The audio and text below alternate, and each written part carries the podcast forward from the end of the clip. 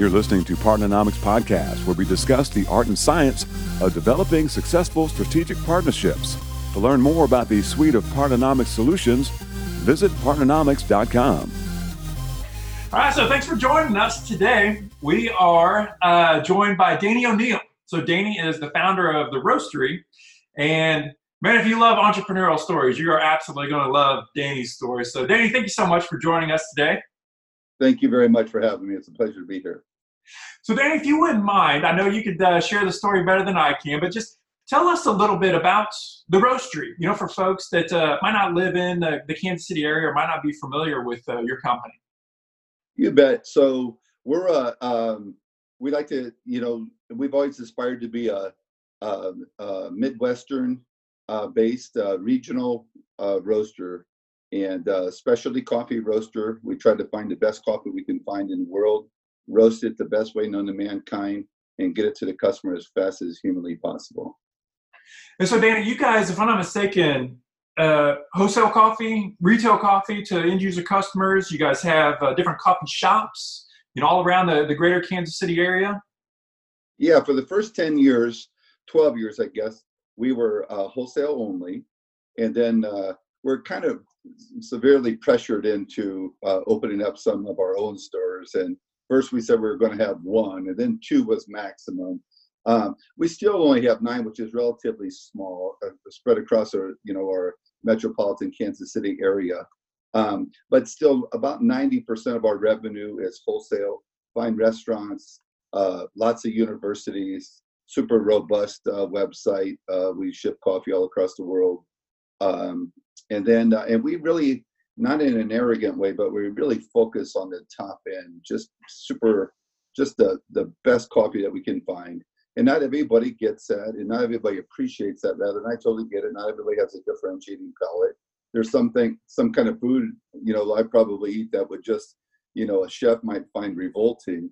Um, so we don't all have these uh, super picky taste buds for everything.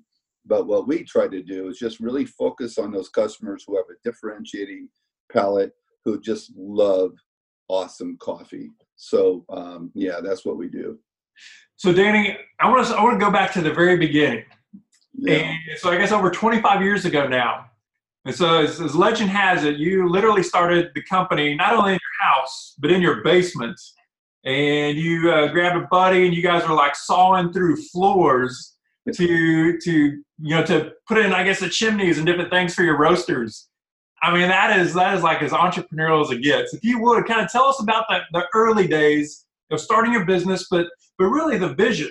What did you have in mind for the roasterie whenever you looked into the future? Yeah, well, the initial inspiration, uh, like a lot of them, came inadvertently. I was a you know, small town Iowa guy until I was 18 years old. I'd never been on a jet. The short story, um, I was dating our AFS uh, student from Australia, from Tasmania, and I so that inspired me just on a whim to uh, fill out an application to be a foreign exchange student. I didn't tell my parents, didn't tell anybody, just did it. And then right after Christmas, my senior year, they said, "Okay, here's your family you're going to Costa Rica. Uh, and this was in 1978. So I went to Costa Rica for a year to live. And during that time, I went coffee picking. And so for me, coffee picking was really similar to growing up. We walked beans, detasseled corn, chopped thistles, fixed fence, bale hay. Right up until I was a sophomore, junior in college, we did that. So it was real, it was real, uh, you know, intuitive, I guess. I came back, started school, had never drank coffee before, but my first final started drinking coffee like crazy. And wow, did I make up for it. So I have I've drank an obscene amount of coffee every single day since then. And um, and graduated, got in the corporate world and uh, you know, did about 10 years in various sales positions and some marketing. And then um, and then I decided I wanted to do something else and and really purposeful and i really rack my brain i really i admire and appreciate and encourage people going through that because it's not easy it's not like a some little idea drops from heaven that oh i know what i'm going to do so but i just kept coming back to coffee coffee coffee and this is 1993 and uh, there wasn't really a very robust coffee culture in the Midwest. Certainly not a a, a, uh, a specialty coffee culture. And um, I had just been, you know, our company was based in Seattle, so I'd been going out there uh, once a quarter at least since the mid '80s. And um, so I just took a whim. Thought if I if this doesn't work, I'll um, I'll join the Peace Corps. And I had seventeen thousand bucks. Spent twelve thousand on a roaster. Learned how to roast. Uh, spent about five hundred on re- revamping my basement, and bought a car for eight hundred bucks, a '77 Chevy Impala, and uh, and just started hoofing it. And so for the first hundred days, I didn't make one single sale, not one not one. And uh, and a co- and a pound of coffee back then was three dollars and seventy five cents wholesale, and I couldn't sell one to save my soul.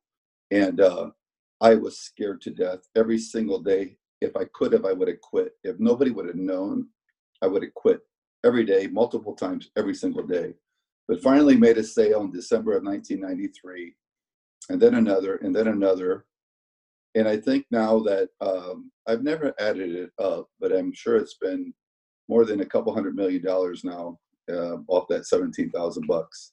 But uh, as you know, there's a I call them dark days. It's just like a relationship or a marriage or anything else. It's not all great, right? And it better be love if you're uh, having that if you're getting married. And I think the same thing with a business. You better absolutely have this intrinsic burning passion for whatever it is because it's certainly not going to be the the thought of dollar signs that gets you through those tough days right same thing with the relationship it better be you know better be rooted in love because you know hard days are going to come at some point and uh and then i think the way it manifests if you, if you don't have that kind of it's like well i didn't sign up for this why didn't uh, this isn't what i had in mind you know sometimes people start businesses and they don't really think it through and they're like you know, I started this because my friends told me I was a good cook. The last time I was blah, blah, blah, blah, you know, and that's why uh, I always think, well, you started a business, you had a hobby, and then you created a business. And the, biz- the business of a business, as you very well know, is you need to live to fight another day. You got to you got to invest in, and uh, so it's it's yeah. There's a lot of there's a lot of parts of it that um, that take you out of your comfort zone and what you really love to do, but it's all part of the package, you know. Most uh, not only just having a passion for it, but almost an obsession for it. Like, as you yeah. said, there's there's there's uh, there's peaks and valleys, and the valleys, man, they could be really scary. And if you're not tunnel visioned on on really executing, Absolutely. I mean, you're you're gonna you're gonna give way. Then I'd love for you to to, to speak about you know, a lot of people, especially like uh, kind of as they start up their business, they get a few years into it. It's like, oh my God, you know, we're cash flow positive. We're now finally profitable. Life is good. My, my battles, my big challenges are over. You're, you know, over 25 years into this. Do, do the scary days ever end? They don't. they really don't. I think you build up like a resistance. So that notion, like I, I have two young kids. I was telling one the other day, I said, there's an expression, what doesn't kill you makes you stronger and uh, Sophie's 11. I was explaining the kind of the the meaning behind that, and I think that's a lot to do with business as well. You build up this. Um, it's not unlike just growing up, right? You know that when you get your heart broken the first time, it's devastating. You can't imagine life going on again, right? You go through that. You have to go through all these things. You just have to. There's I think wisdom is coupled with experience there, and it's really hard to it's really hard to have that kind of wisdom without experience. All of us would love to short circuit that if we could, right? Who wouldn't? But some of it you just got to go through, just like just like growing up. So I think this, I think that uh, that comparative is a, you know, it's just really strong with the business too. So you just you just got to keep going through it even today, I mean, some of the stuff that we're going through this week um, would probably be devastating that people hadn't, if you hadn't gone through it before. So this notion that kind of this too will pass. There's, you know, one door closes, another one opens, and first time you don't get a job, right? You're devastated. And then the older you get, you know, you know what? I look back now and I'm thankful for every one of those doors that closed because it allowed other ones to open up. And I think the same thing with uh, with business And it's relative to what does change, I think, that gets harder is um, like I'm small town Iowa guy, and you know we bet the farm. You bet the farm. Well, when you don't have a farm, it's a lot easier to bet. You know, if you said, "Well, geez, I started this, I'm all in." What, what was it? Boy, I had a thousand bucks. Well, okay, but when you get when you start to assemble a team and assets, and you put everything on the line, that is, you know, the, the, the bigger your farm is, the harder it is to bet the farm, you know. Um, but even we, the decisions that, that you make that not only affect you, right, but now you have, gosh, how many employees? So it's almost like you are spot on. We just went through this last night, and I it just in real time, and I said, well, you know, my first my first reaction is what is best for those 150 associates of ours. That that scares me if I think about that responsibility. They're all counting on us. And sometimes you think, oh my God, if they only knew how, you know, how I didn't know, or, you know, I'm rolling the dice. Um, but, um, but we're pretty, you, you know, that's a, I think that question is insightful because it, it is real time every day. It never changes. And guess what? You know what? Right now, right now, huge companies are going through the same thing. It's all relative you could you could say, well, Google, you're sitting on how many billions of cash, but it's always the same. There's a finite amount of time, finite amount of resources. Where are you going to put or deploy for the best return, the best future? Um, and you're you know Midwest. I think that has helped us too because we've just had a very very long term.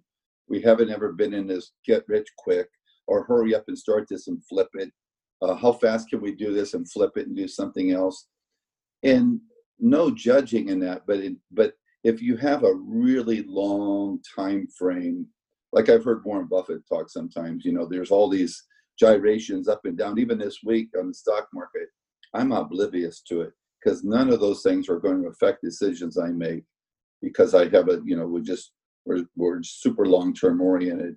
And I always felt that if I make the best decisions for the long term for the company, it's going to end up being the best decision for myself, my family, and our team. So sometimes, I mean, you make mistakes, obviously, but you learn and go on.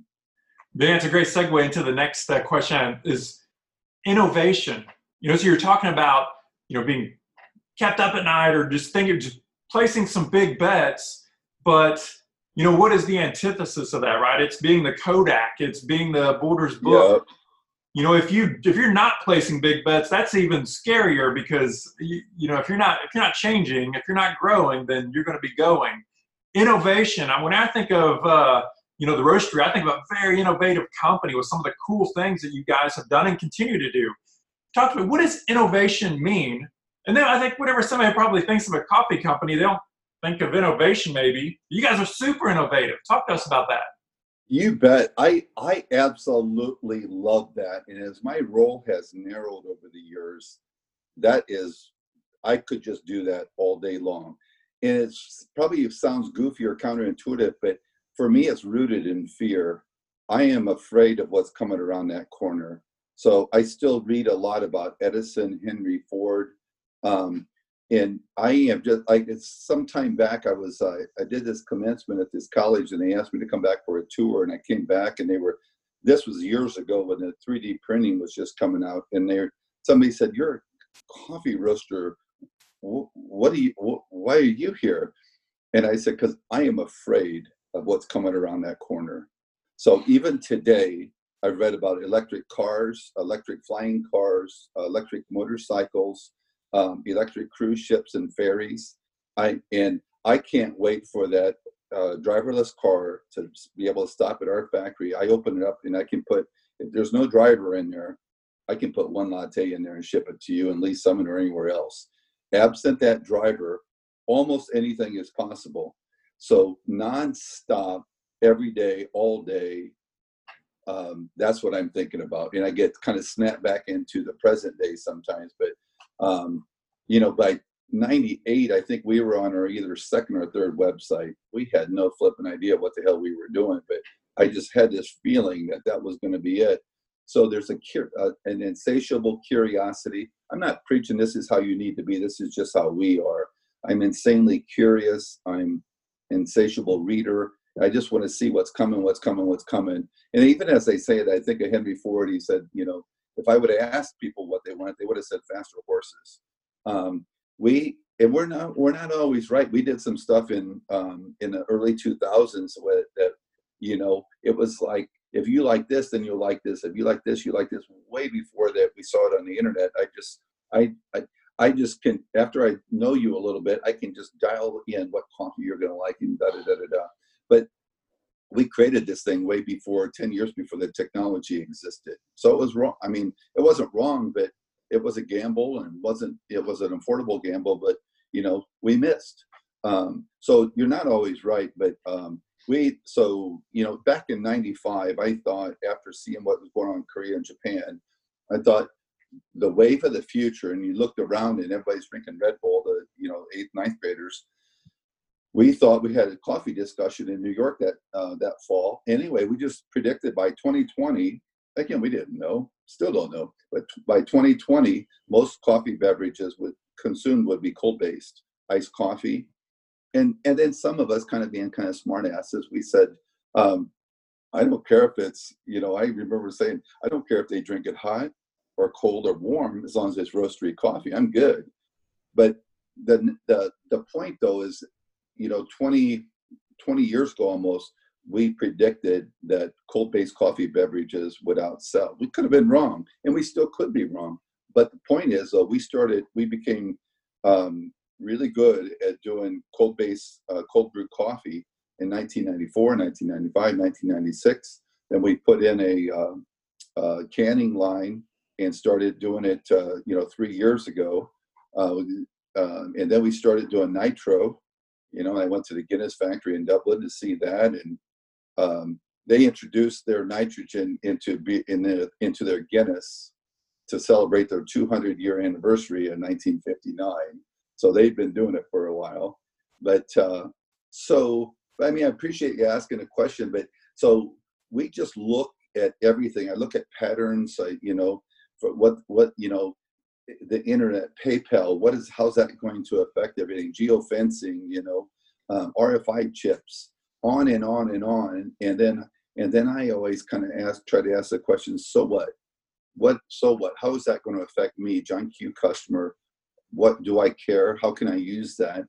And then common sense, just good old Iowa common sense or Midwestern common sense rather. Think, oh my God, well, if they're doing that for that, I'll bet this would work. And um, and then just like everybody else, we'd like to try things. We'd like to trial, try. If you're going to fail, fail, fail fast, fail more often, fail cheaper, fail faster. And and I just have that. And luckily enough, I was kind of born with it. You know what? That doesn't work. So what? You want five more ideas? I have five more.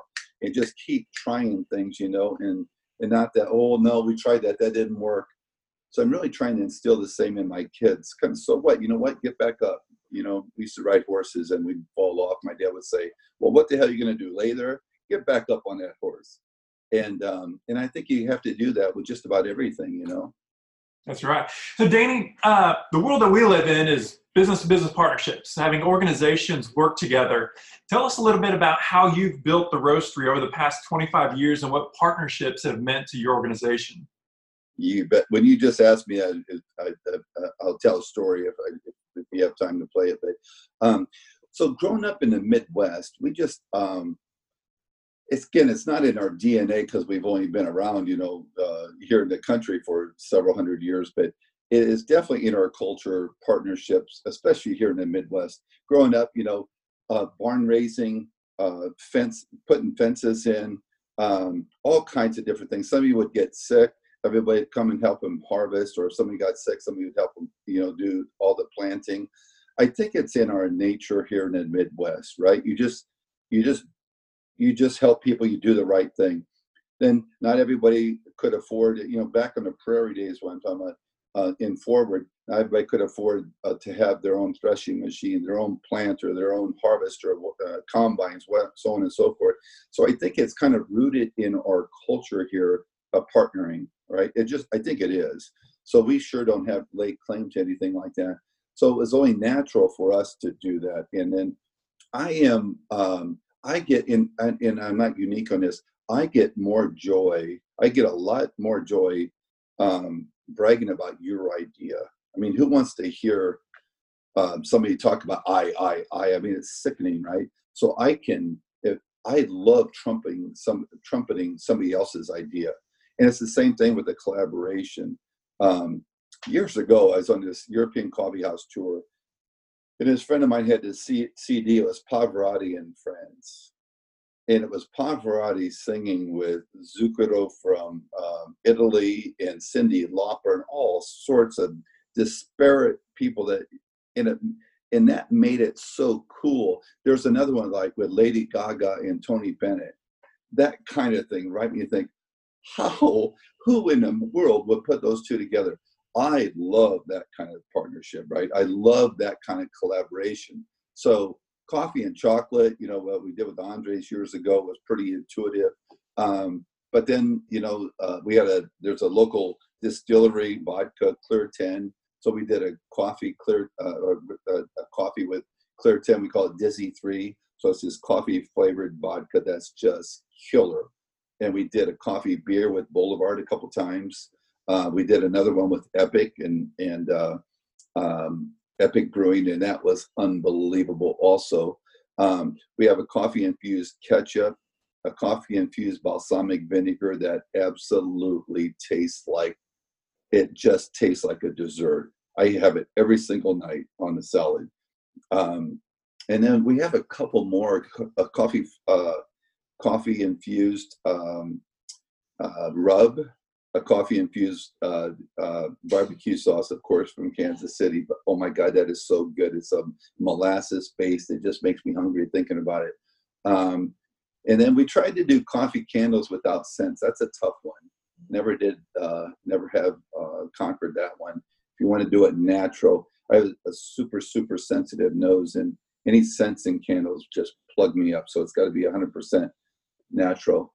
But so then other companies too right? So we're um, again it's just it's philosophical and it, for again for and for me i take no credit. It's just common sense.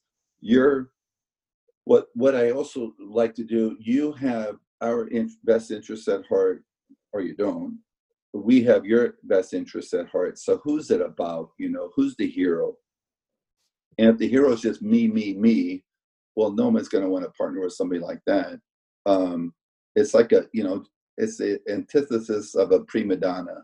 So we love to brag about kansas city. I love to brag about you know michael smith or jasper or colby or whoever the case is right? Just i love it. And if i'm if i'm associated with them and partnering with them i am and i know i'm not unique in this way i love that way better than look at me. It's like look at that how cool is that whatever that is so um, we just, you know, from office products to everything, we just, we have never not had this, you know, support local, buy local.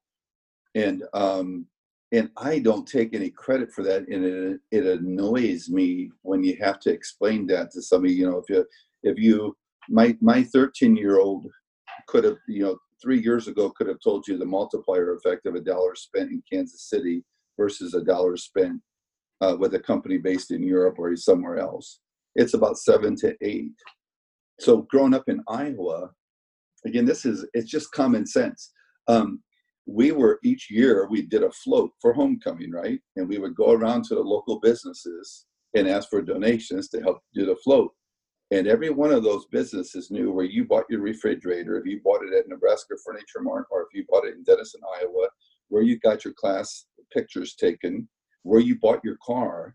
And and as 13 14 15 16 year old kids they would drill us if we got it somewhere else. So we weren't you know it was just of course you're going to buy local. And it's not like look at me buying local. You were stupid if you didn't. And sometimes you'd be shamed if you didn't. So um, so fast forward for 25 years everything that we can do we we do locally and um, again for, for us it's massively common sense but after i think the longer we do that the more people know it the more they appreciate it and then if you're one of our suppliers, you go that extra mile because you know how we are, and vice versa.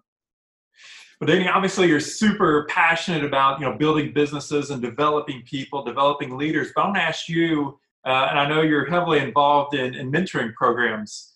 Who is is a person or maybe a couple folks that have been really influential on you and your development uh, and in building your business philosophies and leadership philosophies? You bet. I am so blessed and lucky, and I don't say that lightly.